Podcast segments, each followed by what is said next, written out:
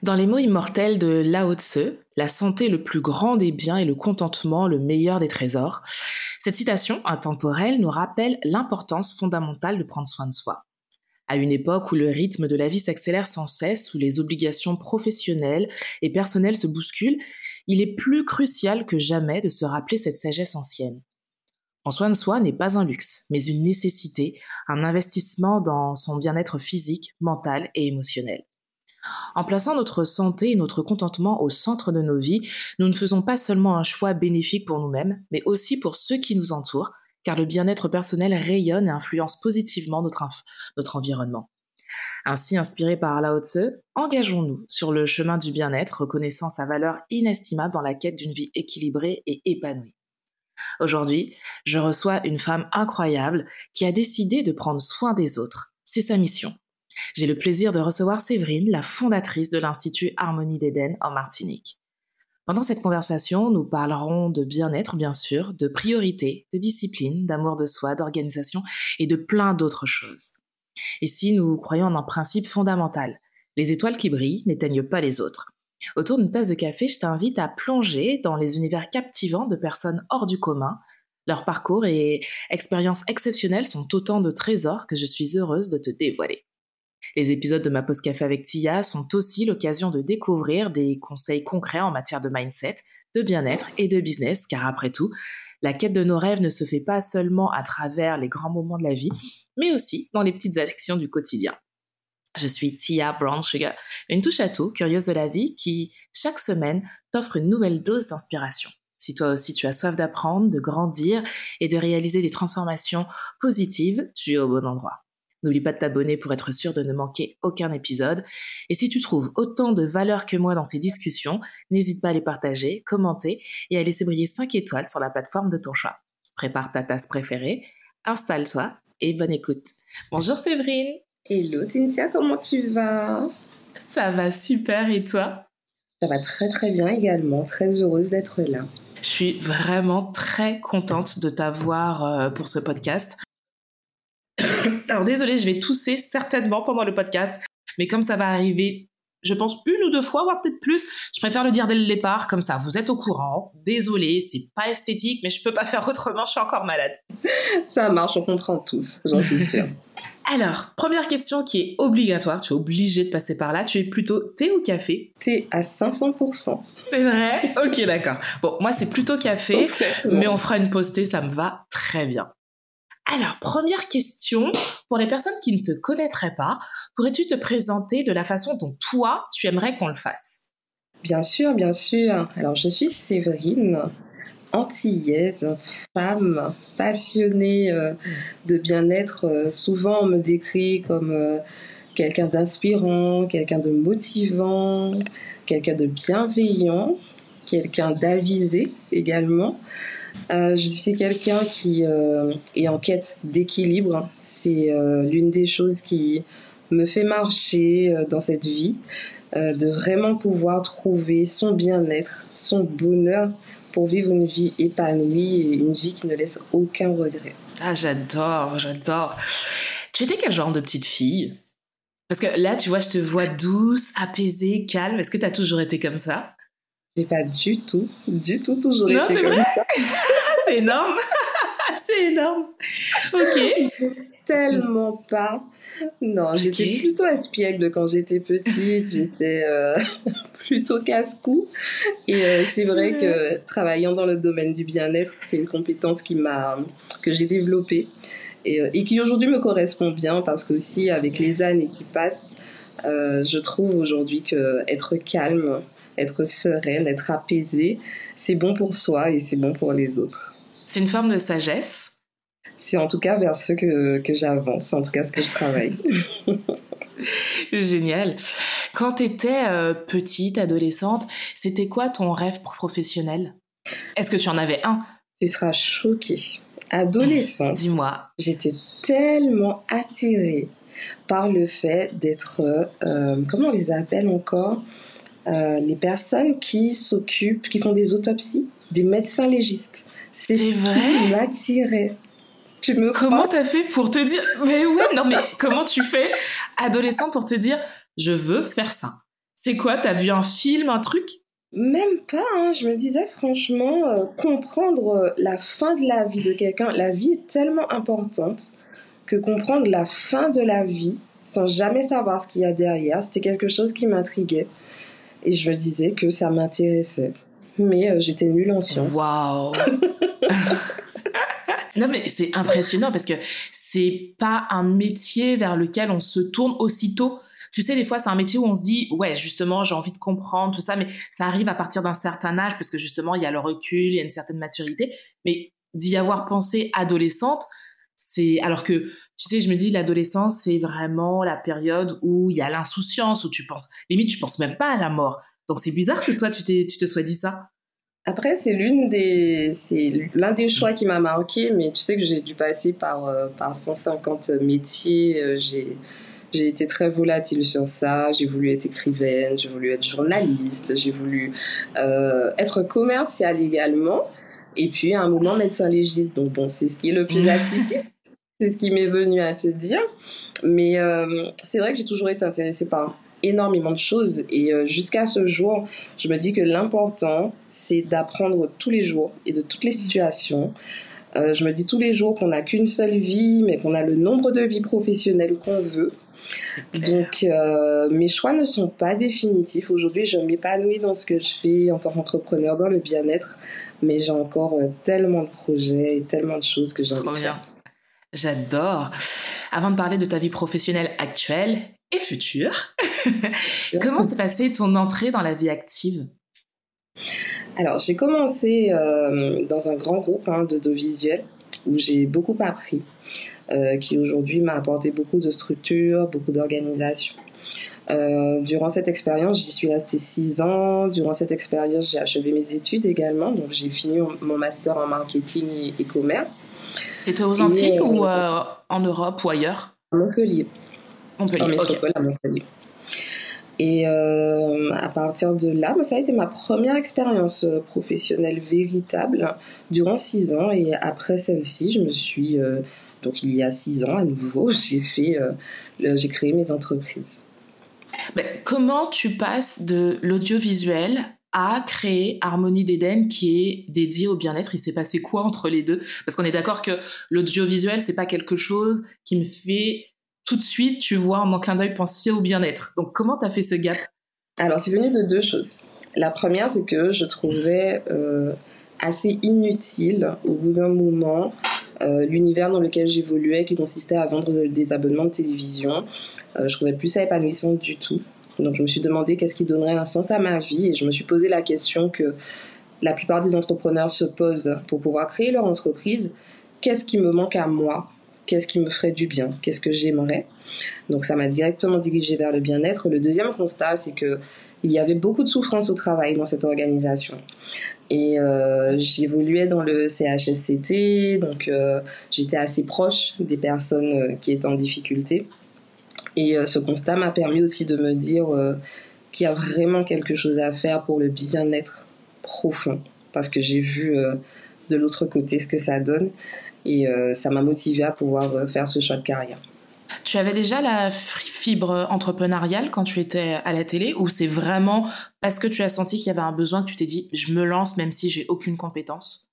Les compétences, j'avais pas de doute. Je suis assez quelqu'un qui saute et qui ensuite vérifie si mon parachute est bien attaché. Donc, j'avais pas de doute. Je suis quelqu'un de résilient, je suis quelqu'un qui sait saisir les opportunités, qui sait s'adapter. Maintenant, à l'origine, non, je ne m'étais jamais dit je vais être entrepreneur. C'est pas... Pourtant, ma mère est entrepreneur, mais je m'étais jamais dit que je vais m'orienter vers cela. J'étais bien, j'avais un bon salaire, enfin... Voilà, ça allait. Et au final, je me suis vraiment dit que ça valait le risque. Parce que c'est un risque d'entreprendre. Mais bien sûr, tellement d'épanouissement, tellement de satisfaction. Et finalement, ça a commencé comme cela. Et aujourd'hui, j'en suis encore très, très heureuse. C'est pas évident de sauter le pas, surtout quand, comme tu le dis, on a cette sécurité financière, structurelle, d'avoir un emploi depuis un long moment. je me dis que c'est pas évident de se dire « Ok, je vais sauter le pas et devenir mon propre patron avec tout ce que ça engendre comme difficulté, parce qu'on le sait, c'est pas facile. » Et toi, tu t'es dit, juste avec ta conviction que ce projet, c'était le tien et que tu avais ta patte à apporter, non, ça va le faire, c'est fort quand même. Alors, c'est vrai que j'avais achevé un parcours, mon master en marketing et direction commerciale, donc on est quand même très, très formé. C'était ma formation initiale de pouvoir créer, en tout cas gérer une entreprise. Donc, j'avais cette base-là et qui me sert encore jusqu'à aujourd'hui.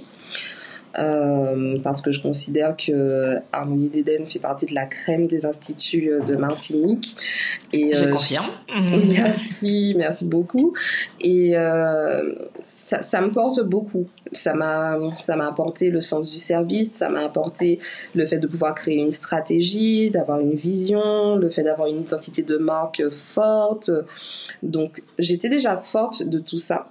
Ça restait de la théorie, donc j'avoue que voilà, le mettre en pratique, ça a vraiment été l'occasion de me compléter, je dirais, parce qu'on apprend des choses, mais il n'y a que quand on pratique réellement, quand on est dans l'action, qu'on vérifie ce qu'on a acquis, ce qu'il nous reste à acquérir. Mais en tout cas, c'est mon plus beau parcours aujourd'hui, à côté de celui d'être maman. C'est mon plus beau parcours parce qu'il me permet tous les jours de côtoyer du monde, des personnes de différents univers. Aucune journée ne se ressemble. Et voilà, j'ai fait le bon choix. C'est clair. En tout cas, moi, quand je vois ton institut, je me dis clairement que tu as fait le bon choix. Alors, c'est quoi pour toi le bien-être? C'est quoi ta vision du bien-être? Parce que je pense que c'est une notion qui change d'une personne à l'autre. Toi, c'est quoi ta vision? Alors, ma vision, elle correspond un peu à ce que tu disais tout à l'heure. Le calme, la sérénité, la paix et l'épanouissement et le fait d'avancer, le fait de grandir, le fait de s'améliorer. Pour moi, c'est ma vision du bien-être. Je me sens bien quand je fais des actions qui m'apportent de la sérénité, qui m'apportent de l'épanouissement et qui me permettent de grandir. Est-ce que tu penses qu'on arrive à savoir, justement, à avoir sa vision du bien-être quand on se connaît, finalement? J'ai l'impression que c'est lié, tu sais. J'ai l'impression que des fois, on se cherche et donc on a peut-être ce stress de ne pas savoir quoi faire, de ne pas savoir où aller.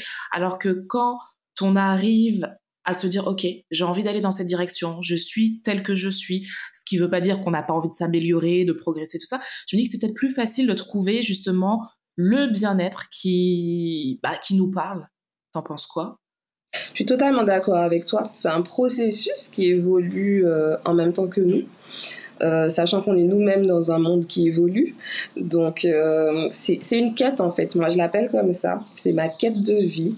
C'est pas quelque chose qui est constant. C'est quelque chose qui change en permanence. J'ai eu ma période musique, j'ai eu ma période sport, j'ai eu ma période lecture, écriture. En fait, il y a beaucoup de choses. Ça change, on est variable, en fait. Donc, le but de pouvoir avoir sa définition du bien-être, c'est de pouvoir s'écouter soi-même, tout simplement. Être à l'écoute de ses besoins du moment, être à l'écoute de ses ressentis, mais c'est surtout pouvoir effacer tous les biais et tous les filtres que nous pouvons recevoir, que ce soit par les réseaux sociaux, que ce soit à travers les personnes que l'on côtoie, toutes les influences qu'on peut avoir, réussir à les taire le maximum possible et se poser la question, être dans une démarche proactive de se dire « Moi, vraiment, qu'est-ce qui me fait du bien? Qu'est-ce que j'aime? Comment je me sens ?»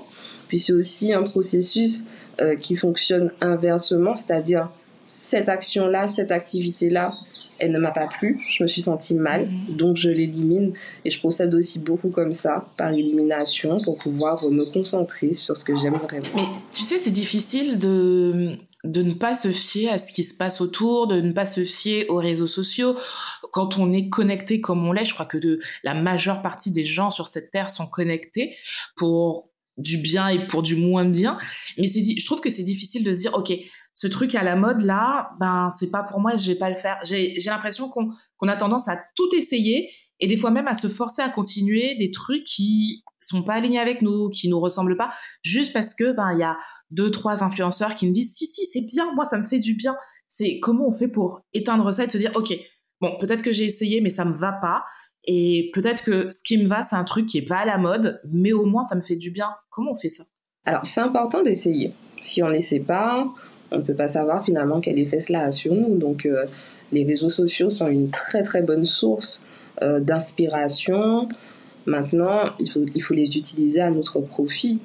Moi, quand je suis dans ma période sport et que des fois, je n'ai pas forcément envie, je scrolle. Et je tombe sur des personnes et ça me motive en fait. Et je mets ma tenue et j'y vais. Donc les réseaux sociaux peuvent être une source de motivation. C'est peut-être aussi une source d'inspiration parce qu'il y a tellement de choses qui se font, des choses qu'on ignore. Donc c'est super intéressant. Maintenant, il faut pouvoir effectivement être dans la dynamique de penser à soi et d'être honnête envers soi-même réellement. Ça peut aussi être dépendant de son caractère. J'avoue qu'il y a quand même une dynamique importante de à quel niveau j'en suis de me connaître moi-même, à quel niveau j'en suis de savoir qui je suis. Aujourd'hui, qu'est-ce qui m'intéresse? Est-ce qu'il s'agit de faire comme tout le monde? Ou est-ce qu'il s'agit de me différencier? Est-ce que j'assume d'être différente? Est-ce que j'assume d'aimer quelque chose qui n'est pas forcément courant? J'ai cette facilité à pouvoir m'écouter, à pouvoir me dire cela, ça me convient, ça, j'ai pas encore décidé, donc je vais encore essayer pour voir, et ça, par contre, c'est pas du tout pour moi.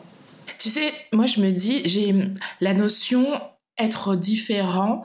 Des fois, j'ai l'impression que les gens ont cette notion de manière négative, tu sais, dans le sens où, ouais, mais je sors du cercle, je sors de ce groupe. On est des êtres humains, on vit en groupe, c'est normal. Et quand on dit qu'on est différent, j'ai l'impression que beaucoup de personnes ont peur de ça. Et des fois, je me dis, au lieu de ce mot différent, juste se dire, je suis moi. Je suis pas différent, je suis moi. Tu vois? Et je me dis que déjà, ce changement de phrase, de mots, change le mindset parce que je suis pas différent de toi finalement. Je suis juste moi et avec toute ma singularité, mais aussi toi avec toute sa singularité, mais on n'est finalement pas si différents l'un de l'autre quand on regarde, parce qu'on est des êtres humains.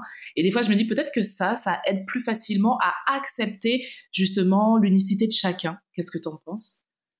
Je suis totalement d'accord avec toi. Tout part de soi, en fait. On n'est pas juste un petit élément parmi tant d'autres. En fait, tout part de soi. Et c'est à chacun de nous de justement se connecter à ce qui nous fait du bien. Pas de s'adapter aux besoins des autres, en tout cas de façon initiale, de façon fondamentale, mais avant tout de pouvoir se considérer soi-même. Ça passe souvent par des temps de solitude pour pouvoir se comprendre, par des temps de réflexion vis-à-vis de soi-même. Et une fois que cela est posé, une fois qu'on est bien dans sa relation avec soi-même, dans son interaction avec soi-même, on est à même de pouvoir entrer en interaction avec d'autres. Il y a, je ne sais pas si tu as fait attention, il y a un mouvement anti-body positive dans le sens où il y a eu cette vague body positive qui a été hyper importante pour le changement de mindset. Mais aujourd'hui, il y a la controverse du fait que beaucoup disent le body positive, en fait, ça a aussi eu un côté pervers de dire aux gens « tu dois t'accepter comme tu es, même s'il y a des choses que tu n'aimes pas chez toi ». Tu es né comme ça, tu dois l'accepter. Et c'est vrai que moi, j'ai toujours eu du mal avec ça en me disant, mais alors oui, le côté body positive où tous les corps ont leur place, ça, je suis à 100% OK. Par contre, quelqu'un qui me dit, je me sens pas bien, on doit l'entendre, tu vois, on doit l'entendre. Et c'est vrai que des fois, j'ai l'impression que quand on dit aux gens « vous devez vous aimer », c'est une injonction à assumer totalement même ce que vous n'aimez pas, alors que t'as le droit de pas aimer, par exemple, je sais pas, ton nez, la forme de tes fesses, ou je sais pas, tu as le droit en fait. Et c'est vrai que on est dans une ère où je trouve il y a tellement d'injonctions où on nous dit ce qu'on doit faire, ce qu'on doit pas faire. Je me dis que c'est pas facile de se retrouver, de réussir à accepter déjà la personne que l'on est et de se dire, mais accepter avec ce qu'on aime et ce qu'on n'aime pas, parce que finalement c'est ça, c'est de se dire ok, je suis Tia avec des qualités et des défauts, physiquement j'ai ça qui me plaît, mais il y a aussi ça qui me plaît pas, et ok, et ce qui me plaît pas, est-ce que c'est rédhibitoire, est-ce que ça me fait du mal, ou est-ce que ok, j'ai peut-être un gros cul mais ça va le faire, c'est si je trouve les bons vêtements, ça va le faire. Tu vois, c'est ça où je me dis, des fois c'est difficile de dire aux gens acceptez-vous, aimez-vous, quand il y a un truc vraiment qui leur fait du mal. Là, je me dis faites-vous accompagner. S'il y a quelque chose qui vous fait du mal, faites-vous accompagner. Et peut-être que ça va être un médecin qui va vous aider, peut-être que ça va être un psychologue, ou peut-être que ça va être de la chirurgie. Des fois, c'est ça, parce que vous portez un poids depuis des années, que c'est ça qui va faire que, à partir de là, vous allez réussir à vous regarder en vous disant « Ok, maintenant, je suis bien ». Je suis tellement d'accord avec toi. J'ai eu une expérience dans le cadre de mon travail qui m'a marquée. J'étais déjà très sensible, hein. Aujourd'hui, on côtoie énormément de femmes, donc ça demande forcément du tact, de l'empathie et de la compréhension. Mais j'ai eu une fois un médecin anorexique, donc squelettique, qui venait me demander des soins amincissants. Et un médecin, ah oui, d'accord. Voilà. C'est les trois détails sont tellement importants. C'était un médecin, oui. D'une part, donc c'est la mieux placée pour savoir ce qui est bon pour elle. Anorexique et squelettique, mais vraiment, elle me disait aujourd'hui, je mange une banane par jour et je fais après 2 heures de sport. Donc le cas vraiment extrême, et qui me disait j'ai du gras sur le ventre, j'ai du gras sur les hanches, je veux faire des soins amincissants. Aujourd'hui, il ne fallait pas que cette dame perçoive sur mon visage ma surprise. Parce que quand quelqu'un vient dans mon institut, quand quelqu'un s'adresse à soi, à vous, de façon générale, c'est quelqu'un qui est en besoin, c'est quelqu'un qui est dans l'attente de quelque chose. Et aujourd'hui, je ne peux pas laisser paraître sur mon visage un quelconque jugement. Bien sûr. On est unique, et le seul avis qui compte sur nos corps, c'est notre avis. Et donc, je suis, concernant ce courant de body positive et de pas body positive, je suis de la team aimez-vous, mais sans limite. Et si vous vous aimez, vous savez que ce qui ne vous plaît pas, il n'y a rien qui vous oblige à le conserver comme tel. Si quelque chose ne vous plaît pas, travaillez pour pouvoir l'améliorer. Et si cela doit passer par de la chirurgie, eh bien, c'est d'accord. C'est ce qui vous convient. Moi, je suis une peureuse. Jamais je ferai de la chirurgie. J'ai des amis qui en ont fait plein, mais je dois quand même avouer parfois, quand je les vois en top, en maillot, et que je vois leur poitrine qui tient parfaitement, je me dis c'est clair. Si j'avais leur courage. Donc, ça me va pas. Je m'écoute. Je sais que c'est pas pour moi. Je sais que je ne prendrai pas ce risque. D'autres le font. D'autres sont satisfaites. Tant mieux. Écoutez-vous. Aimez-vous. C'est vraiment ça mon message et c'est vraiment ça ma philosophie. S'écouter, s'adapter à ses besoins, s'aimer et à être dans l'action pour pouvoir être heureuse par rapport à soi. C'est clair. Et bien sûr, soyons clairs, quand Séverine et moi, on dit si ce dont vous avez besoin, c'est de la chirurgie, on parle à des adultes qui ont pleinement conscience de leurs actions, qui ont toutes leurs capacités et qui ont été voir des professionnels de santé. Voilà, qu'on soit clair, que demain, on ne vienne pas nous dire « ouais, vous prenez ceci, cela ». On parle à des adultes responsables. Voilà. Et justement, lié à ça, on a fait un live ensemble il n'y a pas longtemps qui parlait d'assumer. C'est ça aussi, c'est assumer le fait que nous sommes des adultes et que nous avons des choix que nous faisons et nous devons les assumer. Et que personne à côté ne doit venir nous dire « ouais, mais t'as pas à faire ça » si ça ne concerne que cette personne-là. Et c'est vrai qu'on a ce jugement qui est hyper facile. Et tout le monde, moi, ça m'est déjà arrivé et je vais pas être hypocrite à ce niveau-là. Mais qu'on a ce jugement facile, surtout quand ça concerne le corps de l'autre, de « ouais, mais tu devrais pas ». Alors que c'est pas ton corps, en fait. C'est le corps de l'autre. Et l'autre fait ce qu'il ou elle veut de son corps. Tant qu'elle a toutes ses facultés mentales et qu'elle est accompagnée par un professionnel, elle fait ce qu'elle veut. Absolument. On a souvent du mal à entendre des personnes qui veulent grossir. Souvent, c'est tellement commun d'être dans la dynamique inverse, de vouloir perdre du poids, qu'on considère comme une chance les personnes qui sont très minces et qui le restent. Sauf que pour elles, ça représente une véritable souffrance parce qu'elles aimeraient pouvoir être différentes, avoir un autre corps. Donc, on ne peut pas prendre partir de soi et juger les actions des autres à partir de soi. Je pense que c'est fondamental d'être dans une ouverture d'esprit, d'être dans une compréhension et de pouvoir se dire « je ne suis pas d'accord, je ne suis pas d'accord, ok, il n'y a pas de souci, j'aurais pas fait comme toi, mais si ça te fait du bien, si c'est ce que tu veux, file. » Bien sûr, mais bien sûr. Moi, j'ai une anecdote me concernant. Je fais moins que mon âge. J'ai 40 ans aujourd'hui, à l'heure à laquelle on tourne le podcast. Je fais moins. Et en fait, il y a 3-4 ans, j'ai coupé mes cheveux pour faire mon âge. Parce que j'ai un gros problème avec le jeunisme. Et en fait, je me dis, mais pourquoi c'est mal de vieillir ? Pourquoi c'est mal de faire son âge ? Et en fait, j'ai été voir mon coiffeur, alors mon coiffeur qui n'est plus dans le salon où je vais, mais mon coiffeur de l'époque, et je lui ai dit, je veux couper mes cheveux pour faire mon âge. Et il m'avait dit, mais t'as quel âge ? T'as 28 ans ? Je dis, bah non, justement, j'ai pas 28 ans, je vais en avoir je sais plus combien, 36, et je veux faire mon âge. Et en fait, il a halluciné parce qu'il m'a dit, mais c'est la première fois de toute sa carrière que quelqu'un veut une coupe pour limite vieillir. J'ai dit, mais c'est pas pour vieillir, c'est pour faire mon âge. Et ça n'a rien à voir avec me vieillir, c'est juste faire mon âge parce que je suis OK avec mon âge. Et lui était choqué, en mode, mais personne fait ça. Mais j'étais OK avec ça. Et c'est vrai que énormément de personnes me disent, ah ouais, mais tu fais pas ton âge, ah c'est trop bien. Et je leur dis, mais je vis bien mes 40 ans en fait. Je le vis bien. Alors, peut-être que je le vis bien parce que je suis en bonne santé, parce que justement, je ne les fais pas, j'en sais rien. Mais c'est vrai que j'ai aucun souci à dire j'ai 40 ans et je n'ai pas besoin qu'on me dise « Ah, mais tu fais 28 !»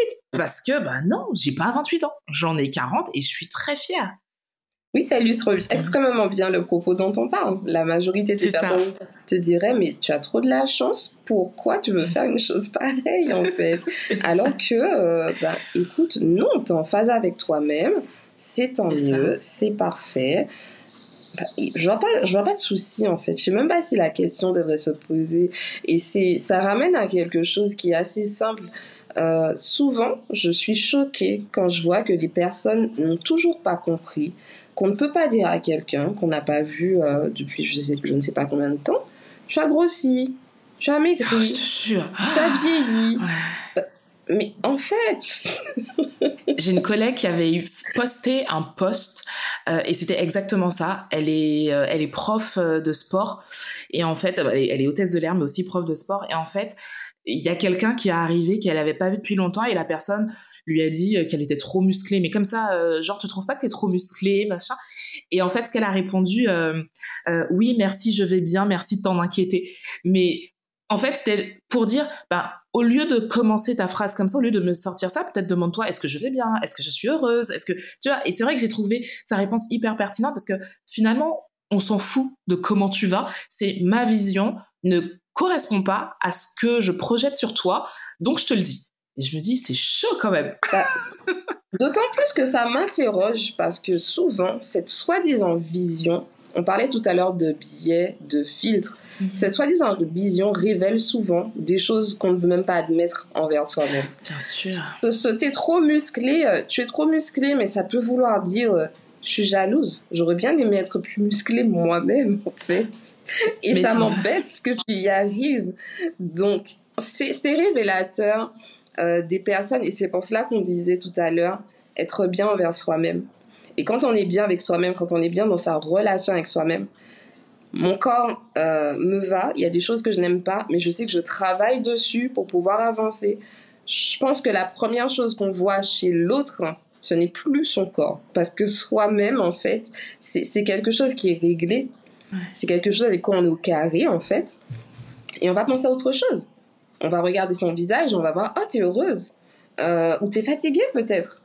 Qu'est-ce que je peux faire pour toi ? En tout cas, j'ai tellement de mal avec le fait que aujourd'hui, à l'heure qu'il est, les personnes n'aient toujours pas compris que ce sont des fondamentaux. Ça se fait pas, en fait. Clairement, tout simplement. Non, mais je te le dis, ça limite, ça m'énerve. Parce que, mais les gens, s'il vous plaît, chacun est comme il est. Les gens passent par des phases. Les gens évoluent. Le corps est le reflet de ce qu'on ressent à l'intérieur et le reflet de soi-même. On dit à Harmonie, c'est notre philosophie, toucher au corps permet d'apaiser l'esprit. Donc le corps, c'est souvent le reflet de ce qu'on vit. On sait aujourd'hui qu'on peut vivre de très très bonnes périodes comme on peut vivre des périodes très difficiles. S'il vous plaît. Justement, j'ai une question par rapport à Harmonie d'Éden. Quand tu as créé ton institut, c'était quoi la chose primordiale pour toi quand les... Alors, c'est un institut mixte, hein, si je ne dis pas de bêtises. Oui. Voilà, donc quand les femmes... Une grosse appétence pour les femmes. C'est un sujet qui me touche particulièrement. Maintenant, l'institut... D'accord. Quand tu as créé, justement, Harmonie d'Éden... C'était quoi pour toi le leitmotiv, vraiment la chose la plus importante quand un homme, une femme venait dans ton institut, justement pour lier, comme tu le dis à l'instant, le corps et l'esprit? Comment on fait ça? Parce que tu sais, d'habitude, quand on va dans un institut, on fait un massage, on fait un soin du visage, on fait une manicure, point barre. Mais toi, tu dis, oui. Non, chez moi, il faut absolument qu'il y ait cette connexion-là. Comment on fait ça? C'est quoi la magie? Alors, je suis partisane de corps, âme, esprit. Et en fait, aujourd'hui, ce qui était important pour moi, c'est d'avoir une approche holistique et d'avoir une approche également de respect et d'amour entre chacun, entre nous les praticiens et entre les personnes qui arrivent. La confiance est fondamentale pour moi. Donc, il fallait qu'à travers chaque détail, que ce soit de notre site internet jusque dans l'institut, dans la déco, que les personnes sentent qu'on est présent pour elles, et qu'on est à même de pouvoir les écouter, les aider à pouvoir se reconnecter à elles-mêmes. Ma difficulté, c'était cela. C'était que j'avançais dans ma vie, je m'étais mariée, j'avais des enfants, j'avais un travail. Et puis à un moment, je me demandais, mais Séverine, t'es où? T'es passée où en fait? Et ce constat-là m'a permis de me dire... C'est ce que je veux aujourd'hui apporter à chacun. C'est ce sur quoi je veux qu'ils réfléchissent. Je veux qu'ils puissent se dire, j'en suis où? Où est-ce que je suis? Où est-ce que je me place par rapport à tout ce que j'ai à faire? Et directement, quand les personnes viennent, elles vont ressentir qu'on les écoute. On ne va pas les orienter. Vous pouvez réserver un soin du visage et finalement cette journée elle s'est pas bien passée, que vous ayez besoin d'un massage, on est à même de pouvoir s'adapter. L'objectif, c'est que réellement nous puissions contribuer, mais de façon profonde et de façon durable à votre bien-être. Je sais pas si j'ai répondu à ta question. Parfaitement. Et tu vois, moi j'adore, et en même temps ça me fait me poser cette question de... Toi, t'as compris que les gens avaient besoin d'être accompagnés justement dans ce cheminement-là, mais c'est quand même fou parce que le bien-être, c'est quelque chose qui est fondamental, on l'a dit, on l'a répété. Donc selon toi, comment aujourd'hui on arrive à ne pas prioriser son bien-être? Comment on en arrive à se dire non, soit je vais penser aux autres, famille, enfants, voilà, soit ça va être mon travail et puis moi ce sera après? Comment on en arrive à là? Je pense que c'est un mécanisme qui est très insidieux et inconscient. Je pense qu'on se laisse juste happer, déborder par toutes les responsabilités. Et je pense aussi que ça part du désir de vouloir bien faire. De vouloir bien faire dans son couple, vouloir bien faire dans son travail, vouloir bien faire pour ses enfants. Et petit à petit, on fait des compromis avec soi-même. Le fait de ne pas être conscient... et je pense que vraiment ça part de là, d'une prise de conscience, d'un déclic. Le fait de ne pas être conscient que sa vie passe et qu'elle ne ressemble pas à ce qu'on voudrait, le fait même de ne même pas savoir ce qu'on voudrait parce qu'on ne s'est pas arrêté et qu'on n'y a pas réfléchi, tout cela fait qu'on rentre en fait dans une routine où les jours se ressemblent, où tout se répète et où on est dans un cercle, en fait, vicieux. On s'en rend pas compte. On est des fois pas conscient. On se dit finalement, quand je regarde autour de moi, je suis pas à plaindre. J'ai une maison, j'ai un travail, j'ai des amis, j'ai une famille. Mais on se rend même pas compte que vos amis, vous les avez vus quand pour la dernière fois? Peut-être que vous leur parlez au téléphone de façon régulière, peut-être. Mais vous les avez vus quand pour la dernière fois? Le déjeuner du dimanche en famille où vous allez tous les jours, tous les dimanches, est-ce que ça vous plaît réellement? Est-ce que ça vous apporte quelque chose ou est-ce que vous le faites juste par habitude? Enfin, tata, un tel que je vois tous les dimanches et qui justement tous les dimanches me dit que je suis grosse, est-ce que vous avez envie de la voir tous les dimanches? C'est clair. Mais non, mais c'est des habitudes en fait. On s'habitue, on répète Et je pense que c'est dans la nature humaine de pouvoir choisir les solutions de facilité. Prendre toujours le même itinéraire pour aller au travail, ben, c'est naturel en fait. Bien sûr. C'est simple, c'est facile.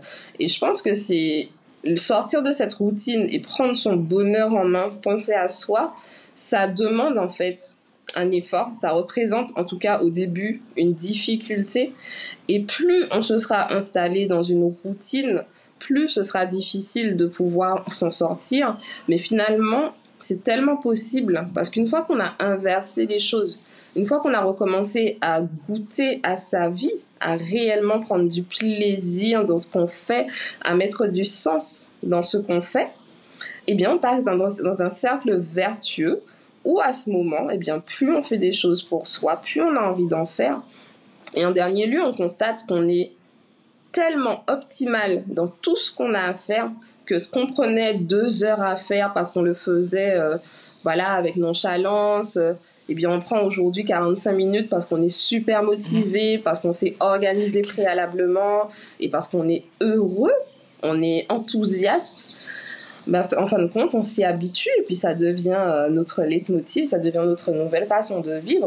Ça permet aussi d'attirer à soi des personnes qui sont dans le même mood et l'environnement, il est super important, il est essentiel. Quand on ne se sent pas bien, on aura tendance à déjà peut-être à perdre certaines relations parce qu'il y a certaines personnes qui ne sont pas obligées d'accepter que vous soyez dans une spirale qui ne leur apporte plus... Elles se sentent peut-être impuissantes à vous aider, elles ont peut-être essayé, elles n'y arrivent pas. Donc, peut-être qu'il y a des personnes qui étaient fondamentalement bienveillantes, des personnes qui vous aimaient, mais qui aujourd'hui ont du mal à vous voir, à vous faire du mal, à vous voir changer sans que vous vous en rendiez compte. Et on change ça par un environnement super positif, par des personnes... qui vous inspirent, des personnes qui vous aident à progresser. Et finalement, tout le monde est gagnant. Et je vais rebondir sur ce que tu viens de dire concernant les gens qu'on attire à soi. Je suis fondamentalement convaincue que... Alors déjà, c'est un fait scientifique, nous sommes des êtres d'énergie. Et l'énergie que l'on va dégager va... par ricochet rebondir sur la même énergie en face. Et c'est vrai que je suis totalement d'accord avec toi. Si l'énergie que l'on a à l'intérieur est négative, c'est ce qu'on va attirer. Et on va attirer ça dans toutes les sphères de notre vie. Mais par contre, si l'énergie est positive, c'est ce qu'on attire. Et c'est vrai que moi, si je prends mon exemple, j'attire que des gens qui me ressemblent. Et tu vois, on s'est rencontrés et on a la même énergie hyper positive, hyper bienveillante.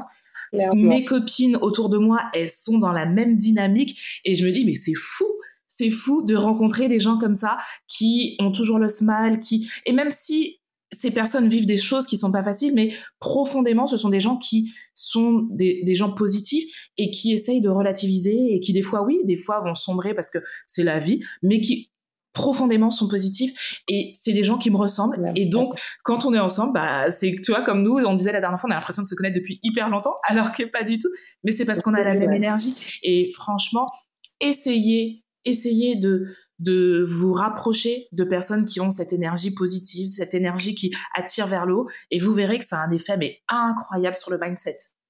J'ai rencontré récemment une amie de lycée, et déjà à l'époque au lycée, je me rappelle on était là, un groupe de jeunes femmes, à se dire je suis belle, je suis forte, je suis intelligente. Donc on était déjà en train de se valoriser, on était déjà dans un esprit de sororité, on était déjà ensemble. Et je la rencontre, elle est aujourd'hui avocate, Amandine, et on discute. Ça faisait une éternité qu'on ne s'était pas vu, mais c'est ce genre de personne où loin des yeux, près du cœur, où franchement on pourrait ne pas se voir en 20 ans, ça ne changerait absolument rien. Et on se met à raconter nos vies, mais effectivement, comme si on ne s'est jamais laissé. Et elle est tellement solaire, tellement lumineuse. En fait, j'ai bien des qualités, mais elle était tellement au-dessus, elle brillait, que forcément, on a renoué tout de suite. Et j'ai eu envie d'aller vers elle, j'ai eu envie de passer du temps avec elle. Parce que forcément, on se complète, on se nourrit, on avance. Et c'est le même effet. J'aurais vu quelqu'un qui serait déprimé. C'est peut-être triste à dire. J'aurais voulu lui tendre la main, peut-être. Mais on a tous nos problèmes. On a tous nos soucis. Bien sûr. Donc, il y a des limites à ce qu'on peut accompagner quelqu'un. Il y a des limites. à ce qu'on peut faire et à des limites surtout à ce que cette personne est prête à entendre et à ce que cette personne est prête à changer. Ça n'aurait pas été la même chose en fait. Donc forcément, c'est normal. Plus vous côtoyez de personnes bonnes pour vous, de personnes qui sont en phase avec elles-mêmes, plus vous éliminez de vos vies des relations difficiles, des relations qui vous sont préjudiciables finalement, plus vous vous faites du bien et en fait le positif s'additionne au positif et c'est que bénéfique. C'est clair. On va revenir sur le bien-être. Là, j'ai envie qu'on parle de l'aspect organisation, justement. Comment faire quand on a l'impression qu'on est débordé et qu'on a profondément envie d'aller dans ce cheminement du bien-être, de prendre soin de soi? Comment on fait pour mettre ça en place quand on se dit « Ouais, mais mon planning, il est plein, je peux pas !» Je comprends. Alors, la première chose que je conseillerais, c'est de faire les choses en conscience. Par exemple, j'ai dans ma chambre des bougies parfumées et des fois je prends une simple effluve de cette bougie mais ça me fait tellement du bien. Juste faire les choses en conscience, je vais prendre mon thé chaud mais ça va me faire tellement bien. Être attentif, dans une journée on a des dizaines d'occasions, sans ne rien faire. Hein. Bien sûr. On a des dizaines d'opportunités. Quelqu'un qui vous voit à l'hypermarché, qui vous dit « Bon, ben, allez-y, vous avez moins de choses que moi, passez. » Tout ça, ce sont des petites gratitudes qui déjà permettent d'entamer le chemin du bien-être. Donc, avant même de devoir mettre en place des choses, je dirais changer son regard par rapport à son environnement et faire les choses en conscience. Ouais. La deuxième étape, ce sera de ne pas viser trop haut, de ne pas être trop exigeant avec soi-même. Si vous pouvez dégager 10 minutes dans votre planning, au réveil, au coucher, sur votre poste déjeuner, comme ça vous arrange, comme ça vous correspond, prenez ces 10 minutes. C'est déjà bien. Savourez-les. Bien sûr, c'est déjà bien. Savourez-les. On se disait récemment, même s'il s'agit de juste ne rien faire, d'accord, on n'est pas forcément dans lire, faire du yoga, écrire. Non, mais s'il s'agit juste de ne rien faire, eh bien profitez de 10 minutes de silence, inspirez profondément, concentrez-vous sur vous, votre corps, vos sensations, qu'est-ce que vous ressentez. En fait, soyez présent à vous-même, connectez-vous à vous-même. Ça va être la deuxième chose. Et puis, à partir de là, vous pouvez progresser encore et vous dire « bon voilà ». À telle fréquence, je bloque ce créneau pour moi. Je fais quelque chose que j'aime. Alors, est-ce que ce serait une activité de groupe? Si vous êtes quelqu'un qui a besoin d'interaction, pourquoi pas? Ce sera le jour, la nuit, c'est vous qui choisissez. Ce sera en plein air, ce sera à l'intérieur, c'est encore à votre discrétion. Tout est possible. Il faut juste que ça vous convienne. Et en fin de compte, petit à petit, en répétant les expériences, eh bien, vous constaterez ce qui vous fait réellement du bien. Est-ce que toi, tu as des routines qui te font du bien ou est-ce que non, tu te laisses plutôt porter, mais que tu sais que voilà, par jour, il faut qu'au moins tu aies un moment pour toi? Alors, j'ai essayé dans ma vie de maman, dans ma vie d'entrepreneur, dans ma vie d'overbookée, j'ai vraiment essayé de me dire, allez, il faut que je casse toutes ces activités dans une journée. Et en fin de compte, je me suis rendu compte que c'était contre-productif parce que je me stressais et parce que je n'y arrivais tout simplement pas. Je vais faire attention à mon réveil parce que je suis convaincue que la façon dont on se réveille, c'est la façon dont on va passer sa journée. Donc je veille vraiment... Je suis convaincue aussi. Donc je veille vraiment à prendre le temps, à ouvrir les yeux, à être reconnaissante d'être en vie, si je peux lire un peu, en tout cas mon téléphone, et c'est extrêmement difficile parce que je suis très addict à mon téléphone, mais mon téléphone, je ne l'ouvre pas, il est loin de moi, mon ordinateur est loin de moi, je réfléchis, je prépare ma journée et surtout je me répète quelques phrases positives en me disant « Écoute Séverine, tu vas y arriver, il n'y a aucune raison que tu n'y arrives pas, l'univers est avec toi, ça va aller. » Une fois que ça c'est fait, je vais alterner. Un matin, je vais faire du sport. Un matin, je vais prendre soin de chez moi. Donc je cuisinais, j'essaie de cuisiner pour 2 jours, comme ça, 1 jour sur 2, j'ai pas ça à faire, je peux intégralement m'occuper de moi. La deuxième partie de ma routine, ce sera avant de dormir, donc là j'arrive à être plus régulière, je vais chercher mes gratitudes de la journée, je vais écrire ce qui m'a fait plaisir, je vais lire un peu, je vais écouter de la musique, en fait je vais me détendre tranquillement et je vais m'endormir paisiblement pour être opérationnelle le lendemain.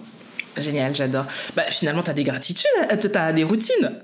Oui, elles sont là, elles sont pas hyper fixes et régulières, mais elles sont bien là parce que je pense que c'est... Quand on disait tout à l'heure que le corps aime la facilité, je pense que plus on répète les choses, plus... Si on veut intégrer quelque chose, et c'est pour ça que je parlais de notre approche durable à l'Institut, si on veut un changement réel et profond, il faut adopter des approches durables. Donc, c'est important de pouvoir s'éduquer à faire certaines choses de façon récurrente qui nous font du bien. C'est clair, et il a été prouvé scientifiquement que les routines aidaient justement à implémenter ce qu'on avait envie de changer. Et si votre bien-être devient votre priorité, mettez en place des routines. Et comme dit Séverine, ça peut être des toutes petites routines.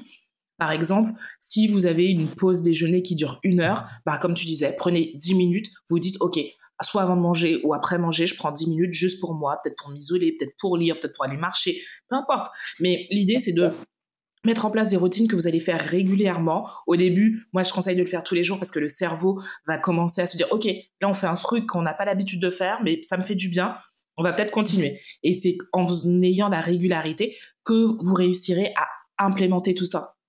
Et même, c'est vrai que ce qui est compliqué avec le bien-être, c'est que on a tendance à se dire « Bon, aujourd'hui, je le fais pas. C'est pas grave, je vais le faire demain. Mais demain, il y a un truc. Ok, c'est pas grave, je vais le faire demain. » Et voilà.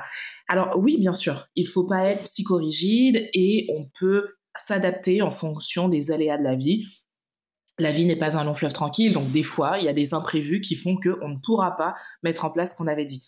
Mais par contre, je pense que c'est quand même hyper important d'avoir cette discipline de se dire, par exemple, « Ok, si dans la semaine...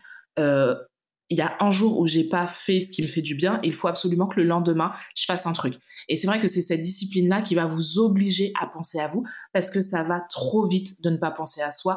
Et pour l'avoir vécu, parce que je travaille beaucoup, je me rappelle qu'il y a des périodes où je me disais « Mais j'ai rien fait pour moi en fait. » Alors oui, j'ai bossé et j'aime ce que je fais. Donc c'est encore là le piège. Quand tu aimes ce que tu fais, que tu n'as pas l'impression de bosser, tu passes ta journée à travailler. À la fin, tu dis « Ah ouais, mais non, en fait, c'était pas ça le plan. » Ouais. Donc, je pense que c'est hyper important d'avoir cette discipline, de se dire, il faut absolument que si aujourd'hui c'est pas fait, demain je trouve comment le faire. Je sais pas si t'es d'accord avec moi, mais... Exactement. Complètement. Je le dis souvent à ma communauté, la motivation est fluctuante, la discipline, par contre, elle est stable et finalement c'est la discipline qui nous permet d'évoluer, d'avancer de façon durable. En fait, il s'agit d'un véritable engagement envers soi-même. Et je pense que cet engagement, c'est le plus important de tous. Il y a des petites choses qu'on peut dire de façon spontanée et délibérée, on n'y fait pas forcément attention. Ça peut être « Oh non, j'arrête de boire, j'arrête l'alcool. Oh non, j'arrête de fumer. Oh non, il faut que j'arrête de manger autant de sucre. » En fait, notre corps nous parle. Il n'y a personne qui sait mieux que nous-mêmes ce qui est bon pour nous. Vous êtes la personne la mieux placée pour savoir ce qui est bon pour vous. Et vous le savez. Donc, soyez à l'écoute de vous-même et prenez l'engagement réellement de vous écouter et d'agir. Parce que faire un constat, c'est bien, mais si ce n'est pas suivi d'action, ça ne sert pas à grand-chose. Donc, soyez indulgents envers vous-même, évidemment. Tout n'est pas parfait, vous ne ferez pas toujours les choses comme vous avez prévu de le faire, mais si vous êtes régulier, forcément vous arriverez à un résultat. Moi, j'ai aussi une petite astuce, c'est d'impliquer les gens autour de soi. Par exemple, si vous voulez adopter quelque chose que vous n'avez pas du tout l'habitude de faire, ça peut surprendre les gens qui n'ont pas l'habitude. Par exemple, si en rentrant du travail, vous dites à votre mari ou à votre compagne ou à votre femme « Bon, je pars marcher 10 minutes » alors que vous n'avez jamais fait ça, sur le coup, elle va dire « Pourquoi ? Qu'est-ce qui se passe dans ta vie ?» Donc, je me dis, c'est bien de dire aux personnes qui sont avec nous: Ok, j'ai décidé cette année de mettre mon bien-être en priorité. Donc pour ça, je vais faire ça, ça, ça. Et voilà, je veux juste t'en informer pour que tu sois pas surpris ou surprise. Et voilà. Et peut-être même, des fois, le faire ensemble, ça peut être sympa. Par exemple, si justement, vous vous dites, ah ben tiens, peut-être qu'aller marcher avec les enfants, ça peut être chouette, plutôt qu'il soit là en train de jouer à la console, bah, allez marcher pendant 10-15 minutes, parler de vos journées, mais prendre le temps d'être, comme tu disais, d'être là, connecté, ça peut être hyper chouette. Donc, je pense que c'est important d'intégrer son cercle. Oui, bien sûr, en fait. Si on est dans une dynamique de se faire du bien, je pense qu'on souhaite la même chose pour tout un chacun. Et ça peut aider, mais en fait, cette incompréhension dont tu parles, tu as totalement raison. Des fois, on en veut aux personnes qui sont autour de nous, de leur réaction, alors que ces personnes s'interrogent. Vous allez partir alors que vous n'avez pas l'habitude de partir, ben forcément la personne qui est avec vous se dira « mais j'ai fait quelque chose, j'ai dit quelque chose, qu'est-ce que j'ai fait, pourquoi ?» Et tout de suite, elle se posera plein de questions, alors qu'en prenant ce simple petit temps de lui dire « voilà dans quelle dynamique je suis aujourd'hui », ça suffit en fait à lever beaucoup de difficultés, et ça suffit surtout à pouvoir avoir leur approbation, à pouvoir avoir leur aide et à pouvoir mieux avancer ensemble. Tu vois, moi je suis solitaire, ça c'est un fait, je suis introvertie et au début mon mari il avait du mal avec cette notion-là parce que lui c'est tout l'inverse. Donc dans une maison c'est assez folklorique, mais il a compris avec le temps parce que je lui ai expliqué que j'avais besoin de ces moments où je m'isolais, mais ça va être par exemple je suis dans mon bureau tout simplement, lui il sera dans le salon ou je vais aller sur la terrasse. Mais j'ai besoin d'un petit moment où je vais juste me mettre dans ma bulle parce que, en étant introvertie, moi, en fait, c'est vraiment sous forme d'énergie. Quand j'ai beaucoup d'interactions avec les gens, j'ai l'impression qu'après, je suis lessivée, j'ai plus du tout d'énergie. Et le truc, c'est que je suis tout le temps entourée. Soit ça va être entourée de manière physique, soit ça va être sur les réseaux. Mais en fait, je suis toujours en interaction avec quelqu'un.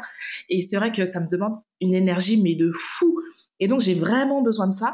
Il a pris un petit peu de temps, mais je lui ai expliqué. Je lui ai dit, ouais, mais je lui ai fait comprendre comment mon énergie fonctionnait, ce dont j'avais besoin. Et maintenant, il sait. Maintenant, il sait que je vais être dans mon bureau, je vais faire mes trucs. Et après, je vais revenir et on est bon. Mais je lui ai expliqué.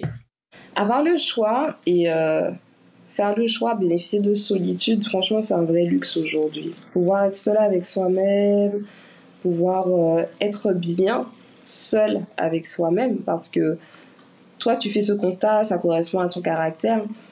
Mais beaucoup de personnes sont dans une fuite en avant réellement. Elles ont peur de se retrouver seules avec elles-mêmes. Elles ont peur de s'ennuyer. Elles ont peur de beaucoup de choses, en fait. Elles ont peur tout simplement parce que c'est un changement. On est toujours entouré. De façon générale, on est entouré dans son environnement scolaire, dans son environnement familial. Enfin, on est toujours entouré. Et on est habitué à cela. Donc c'est toujours pareil, sortir de sa zone de confort, être seul avec soi-même aujourd'hui, ça représente un challenge, ça représente un défi de se dire mais qu'est-ce que je fais de ce temps ? Qu'est-ce que j'en fais ? Comment je l'utilise ? Comment je le mets à profit ? Et finalement, il y a tellement de façons de pouvoir profiter de ce temps avec soi-même. Et je pense que ce temps, il est nécessaire parce que c'est dans ces moments-là quand on est sans filtre, en fait, on le disait dans une précédente conversation qu'on a eue, vous découvrirez, vous saurez qui vous êtes quand vous serez seul. À ce moment, vous saurez si vous aimez garder vos pantoufles aux pieds ou si vous aimez marcher pieds nus. Est-ce que vous gardez vos pantoufles parce que tout le monde à la maison a ses pantoufles ou pas ? Est-ce que vous mangez avec un couteau ? Est-ce que vous mangez avec les doigts ? Enfin, il n'y a plus de code en fait. Il n'y a rien qui nous est imposé. On est nous-mêmes. Donc cette solitude-là, elle vous sera extrêmement utile pour pouvoir initier cette démarche de bien-être. Et pour ceux qui l'ont déjà initiée, pour pouvoir performer et aller plus loin. Clairement, et moi c'est un exemple extrême, mais moi j'ai vraiment pratiqué la solitude quand je suis partie en voyage seule. Et comme tu le dis, c'est là où je pouvais faire ce que je voulais, comme je voulais, mais ça a été une révélation et je me suis découverte. Et en vrai, c'est là que j'ai compris que j'étais introvertie. Parce qu'au début, j'avais l'impression d'être sauvage et je me disais non mais les gens me saoulent, et je me trouvais même prétentieuse en me disant non mais en fait les gens me saoulent. Et au fond de moi, j'avais cette petite voix qui disait « Non, mais t'es prétentieuse, quoi. » Et c'est en étant toute seule que j'ai réalisé « Non !»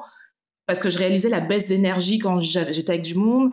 Et je me suis dit « En fait, non, c'est juste que ça me prend de l'énergie d'être en interaction avec tout le monde et que j'ai juste besoin de ces moments-là. » Mais je l'ai découvert en étant toute seule. Et ça m'a fait un bien fou et j'ai adoré. Et tu te rends compte quand même de la différence de jugement que tu as par rapport à toi-même.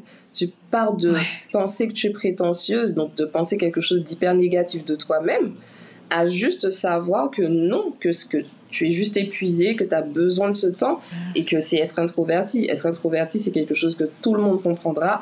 Être prétentieux, bien c'est quelque sûr. Chose que tout le monde détestera, en fait. Et, c'est et ça, exactement.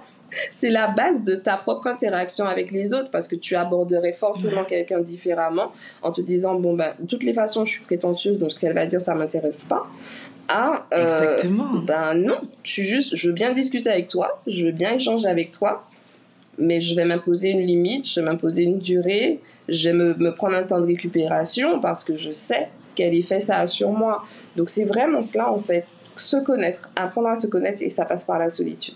Clairement, clairement. Et c'est fou parce que, tu vois, quand je suis dans l'avion avec 400 personnes, bah, le soir, je mange avec mes collègues et souvent, quand on me dit « Viens, on fait un truc après, machin », je dis « Non, là, c'est bon, là. Là, il faut que j'aille dans ma chambre, m'isoler parce que j'en ai besoin. » Et en plus, ce que je fais, c'est qu'avant d'aller rejoindre mes collègues, je m'isole dans ma chambre. Je m'isole minimum une demi-heure parce que, ouais, pendant 8 heures, j'étais avec 400 personnes, quoi. Donc, tu vois l'énergie.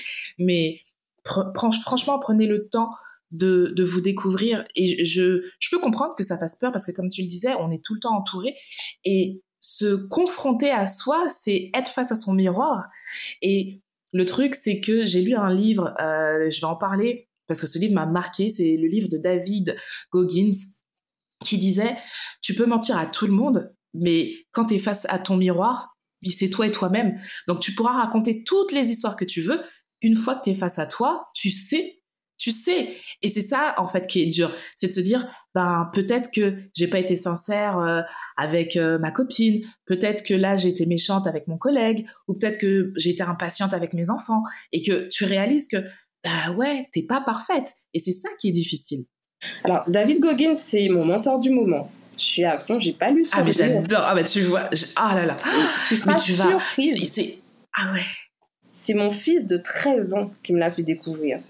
Il m'a dit « Maman, j'ai trop envie que l'année 2024 soit différente. Et regarde, j'ai trouvé des personnes que j'écoute et tout sur TikTok. J'ai découvert le stoïcisme. » Et il me dit « Mais maman, regarde, c'est trop bien. » Et on s'assoit tous les deux et je découvre l'histoire. Mais juste c'est extraordinaire fou. De ce mec. Et au final, il a raison sur ce point en fait. Tu peux te raconter toutes les histoires que tu veux. Tu peux trouver toutes les excuses que tu veux, mais la réalité, elle est telle qu'elle est, en fait. Et il faut y faire face tôt ou tard, et le plus tôt sera le mieux. Donc, ouais, mais complètement. Ben, du coup, tu me donnes envie de lire son livre. Ah, mais le livre, en plus, il vient de sortir en français. Okay. Il vient de sortir en français. Et alors, pour être sincère, je pense que tout le monde n'appréciera pas le livre, parce que David Goggins, c'est un mec qui est sans filtre. En fait, le mec est arrivé à un niveau de sa vie où il a vécu tellement de choses qu'il n'est pas là pour faire plaisir. Il est juste là pour livrer sa vision de sa vie. Et je pense que ça peut gêner des gens. Parce qu'il a un franc-parler qui est tellement frontal, il prend pas de gants, il n'a pas le temps de prendre de tournure. Il y a des gros mots dans son livre, je vous le dis. Mais c'est frontal, et moi, c'est ce que j'ai aimé. C'est-à-dire qu'il n'est pas là à prendre avec des pincettes, parce qu'aujourd'hui, on doit tous prendre des pincettes, parce que sinon, voilà. Et lui, je trouve que c'est rafraîchissant de lire un mec comme ça aujourd'hui, où il lui dit « Mais moi, j'en ai rien à foutre de ce que vous pensez de moi. Moi, je suis OK avec qui je suis. Je suis pas parfait, mais je suis OK avec qui je suis. Et oui, j'ai fait des erreurs. Et oui, j'ai fait des choses. Mais derrière, moi, ma discipline, c'est ça. Moi, ma vie, c'est ça. » Et pendant que toi, tu seras sur Instagram en train de passer 3 heures, moi, je vais me réveiller, je vais aller courir, je vais aller faire ci, je vais aller faire ça.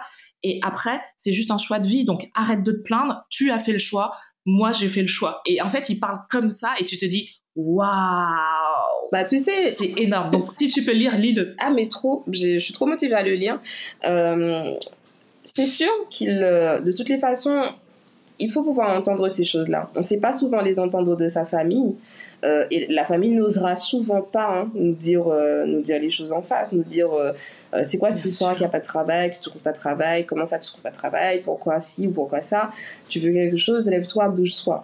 David Goggins, j'entendais, il disait qu'il enregistrait les commentaires négatifs de ses haters et qu'il les écoutait en boucle et qu'il y faisait face et qu'il allait courir en les écoutant. et que c'était l'une des sources de motivation pour lui, parce qu'il se disait que si les personnes l'attaquent sur ça, bah, c'est souvent des personnes qui voudraient pouvoir en faire autant et qui ne le font pas, et que ça le motive encore plus à continuer. En fait, quand tu as un tel niveau de preuve qu'une personne comme ça, tu peux te permettre d'être cash, d'être franche, et les personnes qui vont chercher cette franchise-là, bah, ce sont des personnes qui y sont prêtes, tout simplement, qui ont elles aussi envie d'avancer et qui sont prêtes à entendre ces vérités-là, qui sont prêtes à regarder en face, à se regarder en face. Se regarder en face, c'est voir ses bons côtés, puis c'est aussi voir le pire de soi-même, c'est aussi voir ce qu'on a de moins bon en soi, et comment améliorer ce qu'on a de moins bon en soi si on n'en est pas conscient. J'ai encore parlé de mon fils, mais c'est ma vie. Ce matin, je lui dis, ma fille aussi, hein, pour qu'elle ne soit pas jalouse, ce matin, je lui dis, mais Nathan, on a tous une part d'agressivité en nous. Et il me dit, il est très calme. Hein. Il est très calme. Il me dit, non, non, moi, je suis calme. Et je lui dis, non, non, rappelle-toi, la fois dernière, un de tes copains t'a taquiné et on a dû te retenir. Et il dit, c'était une exception. Je lui dis, donc, on a tous une part d'agressivité en nous. Il faut savoir se regarder de façon entière et globale et avec honnêteté. On a de très bons côtés, on a des qualités, mais on a aussi des choses qui peuvent être assez sombres en nous. Et si on veut pouvoir les améliorer, et c'est aussi ça qui va contribuer à notre bien-être, c'est de nous dire, je sais que j'ai ça en moi, mais j'y travaille, je le maîtrise, je m'améliore. Ben, il faut pouvoir passer ces temps de solitude. Et c'est intéressant ce que tu dis, parce que autour de soi, en fait, il y a énormément de ressources. Il y a des personnes qui ont déjà fait le chemin, qui sont déjà beaucoup plus loin que nous. Et il y a énormément de ressources pour pouvoir avancer en ce sens. Clairement, et on est tous faits d'ombre et de lumière. Il n'y a personne, même le Dalai Lama, tout le monde est fait d'ombre et de lumière. Parce que la vie est faite comme ça. Le yin et le yang existent parce que l'univers est fait comme ça. Et en fait, refuser la part d'ombre, c'est refuser de grandir, je pense, parce qu'on grandit. C'est pas pour rien qu'on dit qu'on grandit dans l'adversité, et je reste persuadée qu'on apprend plus dans l'adversité que quand il se passe que des trucs positifs, parce que quand il se passe que des trucs positifs, je sais pas si vraiment on prend le recul nécessaire pour analyser le process. Ok, ouais, il s'est passé un truc bien, mais qu'est-ce que j'ai fait pour arriver là? Non, on est juste dans le kiff total, tu vois. Alors que quand ça se passe mal, tu prends du recul et tu dis merde, qu'est-ce que j'ai foiré, tu vois. Et il y a cette part d'ombre qui nous fait grandir, et je crois que c'est important de l'embrasser et de se dire, et d'être ok avec ça en disant, ok, je suis comme ça, par exemple, je suis impatiente, je sais que je suis comme ça, et est-ce que ça me dérange vraiment? Pourquoi je suis impatiente? Est-ce que je suis impatiente parce que j'attends énormément des gens, et donc j'ai l'impression que, par exemple, les gens vont pas aussi vite que moi? Ben, est-ce que ça me dérange, ou est-ce que finalement je peux, si ça me dérange pas, est-ce que je peux trouver une manière de faire que cette impatience soit positive pour les autres et de les aider à s'améliorer, à aller plus vite? Ou si ça me dérange, ben, comment travailler cette impatience? Donc, la part d'ombre, des fois, ça peut ne pas nous déranger, mais dans ce cas-là, comment faire pour que ce soit, on va dire, politiquement correct pour l'autre? Parce que tout le monde n'est pas comme nous, en fait. Et tout le monde n'a pas à subir, par exemple, l'impatience, parce que c'est l'exemple que je prends. Mais dans ce cas-là, si c'est parce que tu as l'impression d'aller vite et que les gens ne te suivent pas, se dire, ok, comment faire pour que les autres aient mon rythme? Et dans ce cas-là, tu deviens un leader, parce que tu vas trouver des solutions pour ramener les gens avec toi. Donc, je pense que c'est vraiment important de prendre le temps seul, de se poser. Et comme tu dis, il y a tellement de ressources, mais tellement, de se dire, ok, je vais écouter un tel, et même des gens qui sont à l'opposé de ce que l'on pense, pour pouvoir avoir justement des champs de vision différents, parce que c'est comme ça aussi qu'on apprend. J'adore. Merci beaucoup, Séverine, pour ce moment. J'ai adoré. Si vous ne le savez pas, Séverine et moi, on fait des lives sur ma page Insta. Donc, n'hésitez pas déjà à me suivre si c'est pas le cas. Et comme ça, vous serez au courant des prochains lives. Et vraiment, allez à l'Institut parce qu'il est vraiment chouette. Les filles sont ultra professionnelles et compétentes parce que c'est aussi pour ça qu'on y va. Donc, vraiment, n'hésitez pas. Moi, je me suis faite chouchouter. J'ai adoré ce moment. Donc, vraiment, merci Séverine et merci à toute ton équipe. Je vous fais de très très gros bisous. On se retrouve la semaine prochaine et comme je le dis à chaque fois, prenez soin de vous, prenez soin des gens que vous aimez et gros bisous. Bye bye.